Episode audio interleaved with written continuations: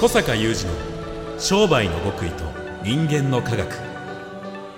商売の極意、それは人の営みの秘密。人間の科学、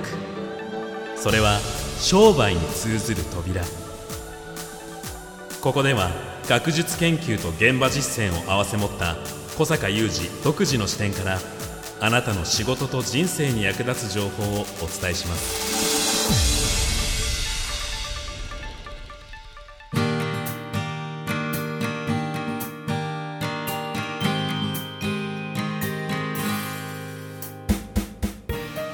こんにちは、小坂雄二です。こんにちは、三太悟です。にせんにじゅういちねんしちがつついたちの番組です。小坂さん、はい、少し前の小坂さんの YouTube チャンネルの動画拝見しまして、あの内容が強制貯蓄にじゅっちょうえん、 あ, あれね、はいはい、あの結構僕衝撃でして、お、まあ、強制貯蓄っていうね、半ばにじゅっちょうえんこう積み上げられた、えーうん、このコロナ禍での、えー、貯蓄、眠ってるよね、貯蓄がね、はいうん、眠っているものがコロナ後にこう一気に放出されて、まあ、景気が潤うだろうと、うん、そして、はい、えー、今厳しい思いをしているところにもお金が入ってくるだろうという、はい、その認識は甘いよという小坂さんのお話。そうですね、はい、もう、まあ、大臣から日銀からなんかとっても期待してるけど、えー、甘いと私は思うね、はい、私実はその甘い方の考えでいましておあ、そうだったんだみたいな、これだけ小坂さんの話を聞いててもやっぱそう思ってしまった派なので、ちょっと本日僕の業界の相談にも乗っていただきながら、改めてそのあたりのお話をしていただいてもよろしいでしょうか。あ、わかりました、お願いします。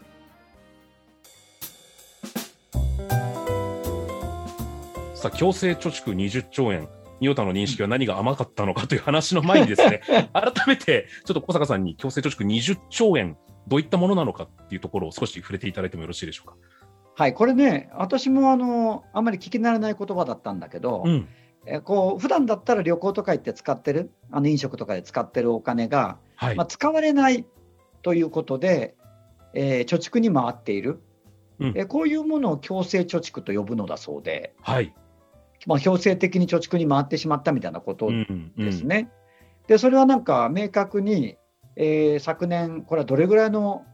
額なんだということを、例えばその給付金とかとは明確に区分して、日銀的にどれぐらいの規模、うん、去年いちねんかんで積み上がったかみたいな情報が、はい、まあ、出てるんだけど、うん、その去年いちねんかんで積み上がった金額がにじゅっちょうなんですよ。とんでもない金額ですよね。金額、とんでもない金額ですよ、うん、だからそれぐらい皆さん使いたくても使えなかったっていうことだから、うん、えー、まあ日銀とか、えー、これをインタビューで答えてた大臣とかの口調としては、えー、この、えー、もう使いたくても使えなかったお金だから、うん、使えるようになったらもうブワーっとこれが使われてね、はい、それがもう景気回復に一気につながってくるし、今大変な状況にあるような方々も、えー、これも期待してくださいみたいな、そういうノリに水を差すようで悪いんだけど私としてはいや、それ使われるとは限らないよっていうね。いや、実は私もその甘い方にいたと言いましたけれども、うん、イベント業界の人間なんですね。私は普段はイベントを作ったり、こう エムシー をしたりっていうことを本業でやっているんですが、うん、もう中はイベント業界では合言葉みたいになってます。コロナ後の世界になれば、また同じようにイベントができて、はい、また同じように取引先が戻ってきて、また同じようにお客さんが入ってきて、だからコロナ後まで待とうと。なんだったらその強制貯蓄にじゅっちょうえん、どんと来いみたいなところがありまして、そっか、でもそれが当たり前に来ると思ってたけど、小坂さんの動画を拝見しまして、ああ、それだけだとやっぱ甘いんだなと。そうなんですよね。あの確かに、はい、えー、使いたくても使えなかったお金っていうのは、まあ、その使いたくてうずうずしてる事実はあるので、うんうん、確かにね、何かには使われていくと思うんですよ、うん、でも私はあなたのところで使ってもらえるとは限らないよっていう甘いという話を指摘して、うん、YouTube の方ではね、ではそれは一体何が必要なのかって話を、はい、何があれば使ってもらえるのかっていう話に、えー、YouTube の方では話が展開していってるんだけど、ですから今の三田さんの話も同じで、じゃあイベント業界に別に回らないよって話をしてるわけじゃなくて、はい、もちろん、うん、うん、やっぱりイベント行きたかった、コンサート行きたかった、ものすごいあると思うんですよね、うん、気持ちとしては、うん、なので、えー、それに向かってエネルギーが解放されていくっていうことは当然あるんだけど、まあ、一つはね、はい、その YouTube で言ったような個々、うん、だからその業界に来るからといってあなたに来るとは限らないっていう、うんうんうん、そういうところがまずあるし、あともう一つね、今の明太さんの話で結構僕は鍵だなと思うのは、はい、あのみんながみんなってさっきおっしゃって、みんながみんなあの今田さんの業界ではこ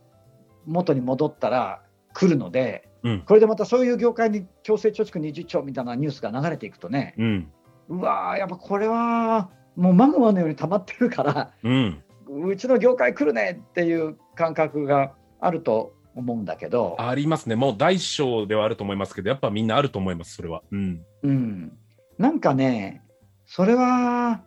あの人のこう物事の判断の間違いやすいところだと思うんだよね。はい。間違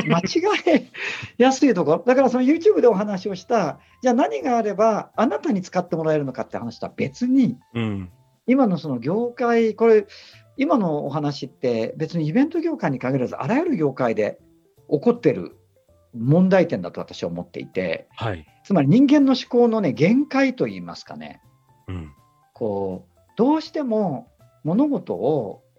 今までの社会の今までの自分たちの経てきた社会の延長線で捉えてしまうんですよ、うんうん、で延長線で捉えてしまってるから、そこに去年使いたくても使えなかったお金がにじゅっちょう貯まってます。で使いたくても使えなかったわけだから、今までの延長線上に使えるようになったら使うよねっていう、そういう感じになってんだよね。うんうんうんうん。だけどその物事ってのはですね、えー、なんて説明したらいいかな。このこれ私が博士号を取得した時に収めたシステム科学の世界観から見るとですね、この実際にお金がその消費余力として使いたくてうずうずしている状態として溜まってるっていう事実があったとしても、その全く今までと同じ社会であればもう使われる可能性が高いんですよね、うんうん、だけど別の条件がねその世界に入ってくると変わるんですよ、結果は、うん、なんと説明したらいいかね、これはね説明が難しいんだけど、あのやっぱり今までの延長線でものを考えちゃダメだってことなんだよね。ただ一つ一つ冷静に紐解いていくと、うん、同じなわけがないよねっていうちょっとクールな視点は持てますね。やっぱそういうことを一旦言っていただけると、うん、例えば ね、うん、例えばねそのリアルができなかったからすごくその今田さんたちの関わってる業界は苦しい状況にあるんだけど、あの一方でそのリアルのイベントやコンサートに駆けつけられなくなった人たちはあの そ, それができないときじーっとしてるわけじゃないじゃんね、うんうん、例えばオンライン配信見たり、うん、も, もしかするとコンサートやイベントに行けない分別の何か楽しみを見つけたりとか、うん、やっぱり行動変容が起きてるし、先ほどの配信なんか皆さんの業界の方々が頑張って考えてることで新しいそこに楽しみ方だったりが提示されていって、はい、そうしてその行きたくても行けない状態になる前とは社会でいろんなことが起きる結果を生み出している条件が変わってるんだよね。確かに、うんうん、そうすると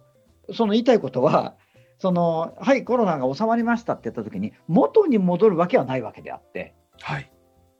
例えば配信っていうものの楽しさを知った人がどういうふうに元ではないけど皆さんの業界に戻ってくるんだろうかとかね。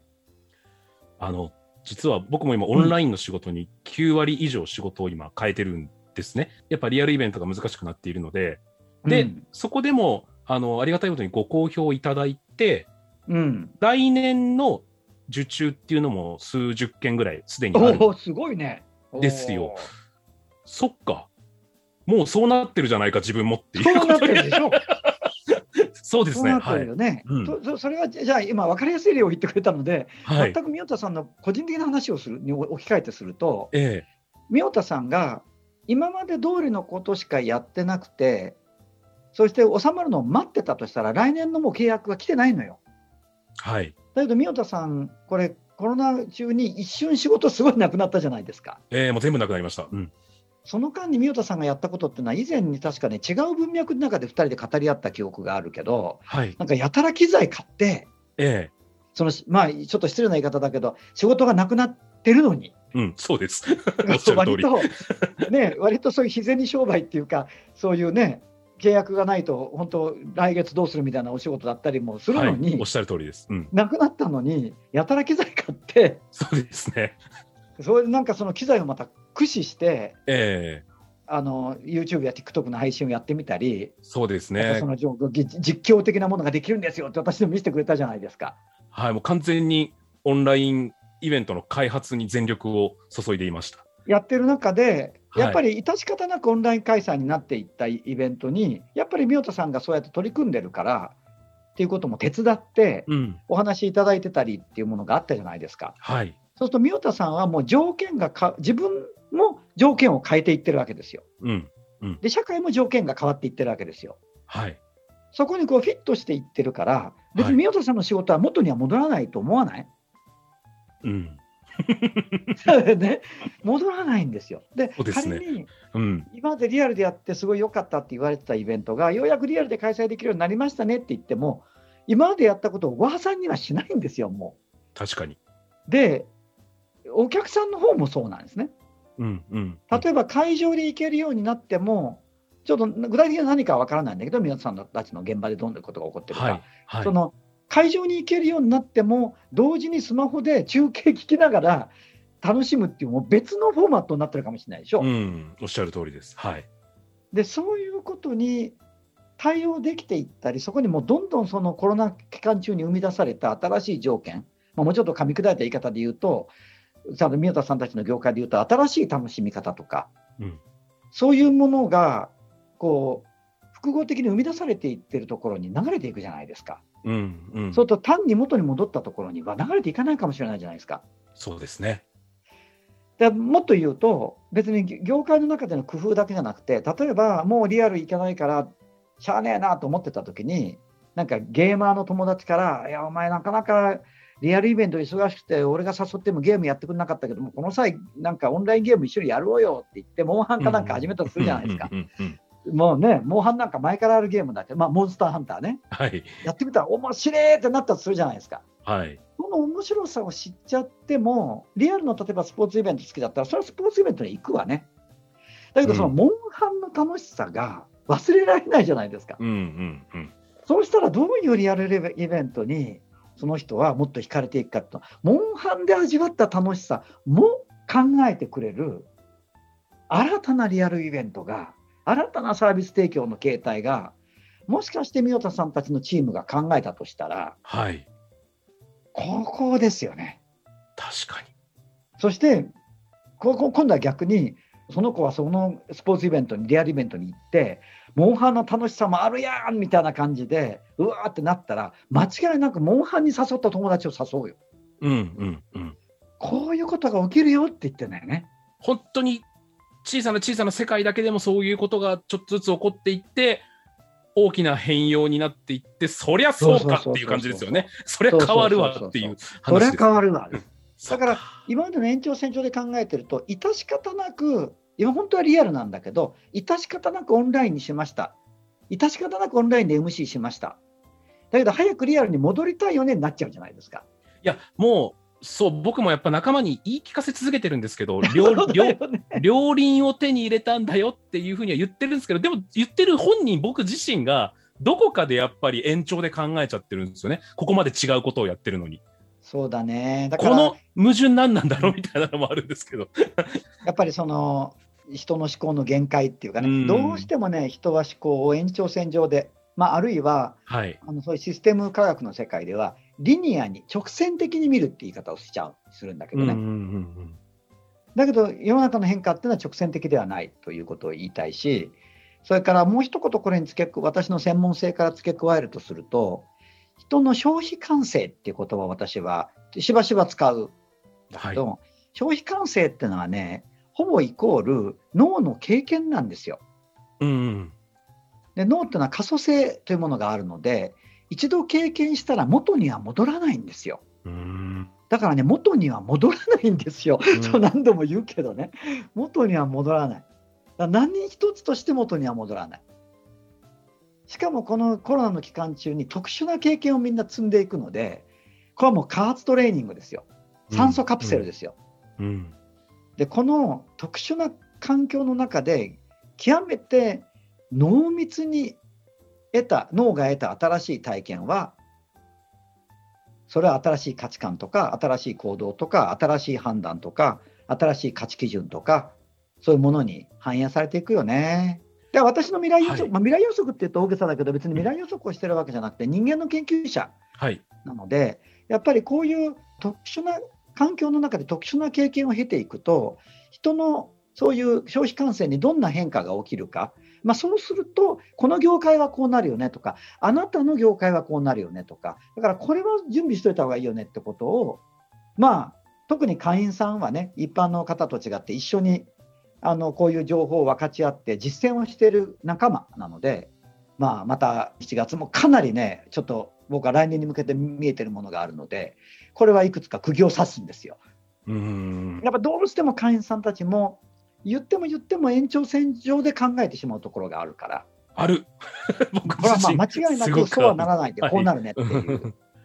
らここではね、とにかく延長線上でものを考えてはならない。でもそれは人間の限界なので、はい、自然に物事を考えてるとそうなるので、うんうん、やっぱこういうそういう意味ではこうやってポッドキャストなんか聞いていただくとね、私みたいに研究したり、別に私は預言者じゃないけど、やっぱり研究者として科学的にサイエンティフィックに見通せてるものってあるので、うん、こういうあ人間だな、そういうふうに考えやすいし、だけどそうじゃなくて、また同時に人間だからこういうふうにどんどん変化していってるわけだから、それはもうどう考えても元に戻らないんだよねみたいなものを聞き、そこに今日は三浦さんが具体的な自分の業界の話をしてくれたので、あ、はい、ほらほらほらと、三浦さんの業界だったら三浦さんの仕事一つ取ったって元に戻らないじゃんっていうね、うんうん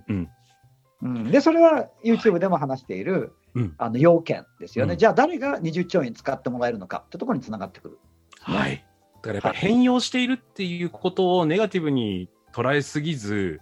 だけれども、もう何もネガティブなものはない、はいはい、だからといって我慢の先にご褒美があるような感覚でいるのはちょっといい加減頭か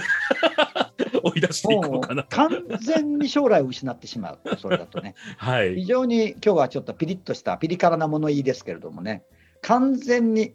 将来を失ってしまうですね。それではぜひ YouTube の方のね、小坂さんのお話とも合わせて今回聞いていただきたいですね。そうですね。そしてこれを話してて、やっぱり三田さんは将来を掴んでいますね。はい。いや、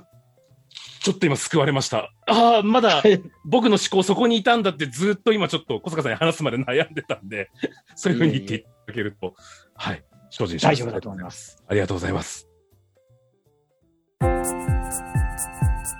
小坂雄二の商売の極意と人間の科学。ここまでのお相手は小坂雄二と三代田悟でした。